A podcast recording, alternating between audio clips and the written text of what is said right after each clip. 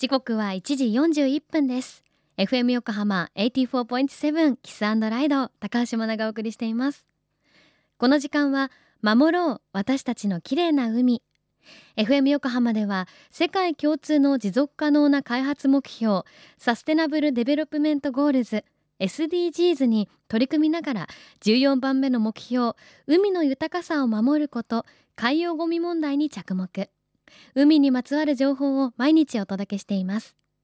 今週は東京大学大気海洋研究所で海洋生命科学部門行動生態計測分野の研究をされている佐藤勝文教授のインタビューをお送りします。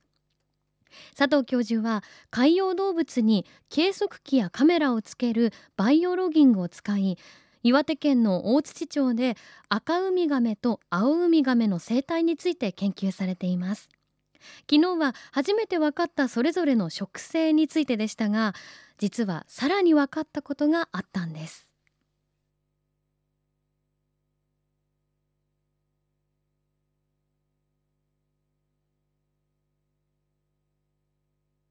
皆さんこんにちは。私は東京大学の大気海洋研究所で動物の研究をしています佐藤勝文と申します。と私たちは岩手県の大槌町というところでバイオロギングを使ってウミガメの研究をしていました。付近の定置網で赤ウミガメという種類と青ウミガメという種類この2種類が間違って捕まってしまいます。それを放流する時に行動を記録する装置とあとビデオカメラを背中にくっつけて放流しました。でそれぞれの種類がどんな餌を食べているのかというのを調べるのが主な研究目的だったんですけれども副産物としてですね海洋ゴミプラスチックゴミとの関係が見えてきました。一番最初のデータは赤ウミガメのデータだったんですけれどもクラゲをバクバクと食べていた赤ウミガメがですね何か白いものを見つけてそれに向かってスーッとまっすぐ近づいていったんですね。あのレジ袋スーパーで配ってるレジ袋だったんですね。これに向かってウミガメがスーッとこう近づいていったのでああ食うぞ食うぞと思って見てたらですね、食わずにプイッとこうスルーしたんですね。非常にびっくりしたんですけれども赤ウミガメという種類はですね海中を漂うプラスチックごみに出会ってもそれを食わずにスルーする傾向が強いということが分かってきました。一方青ウミガメはですねこれ残念ながら食ってしまいました。海中を泳いでる時に漂っているプラスチックごみを見つけるとそっちに向かって泳いでいってバクバクとかじってですね飲み込んでしまう。そういう様子が出てきました。で結局この2016年に発表した論文では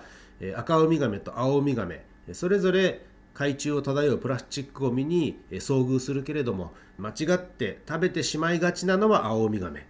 スルーするのが赤ウミガメである。という違いが明瞭に出てきたのでそこの部分を報告したのがこの2016年の論文になります。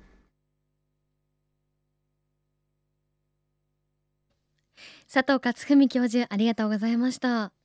最近よく見かけるショッキングな写真の一つにウミガメが白いレジ袋を食べてしまっているものありますよね。まさにあの状況を佐藤教授たちは観察のためにつけたビデオカメラで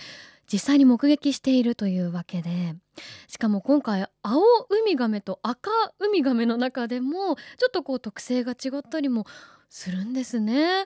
亀たちのためにも SDGs 推進していきたいというふうに私も思いました。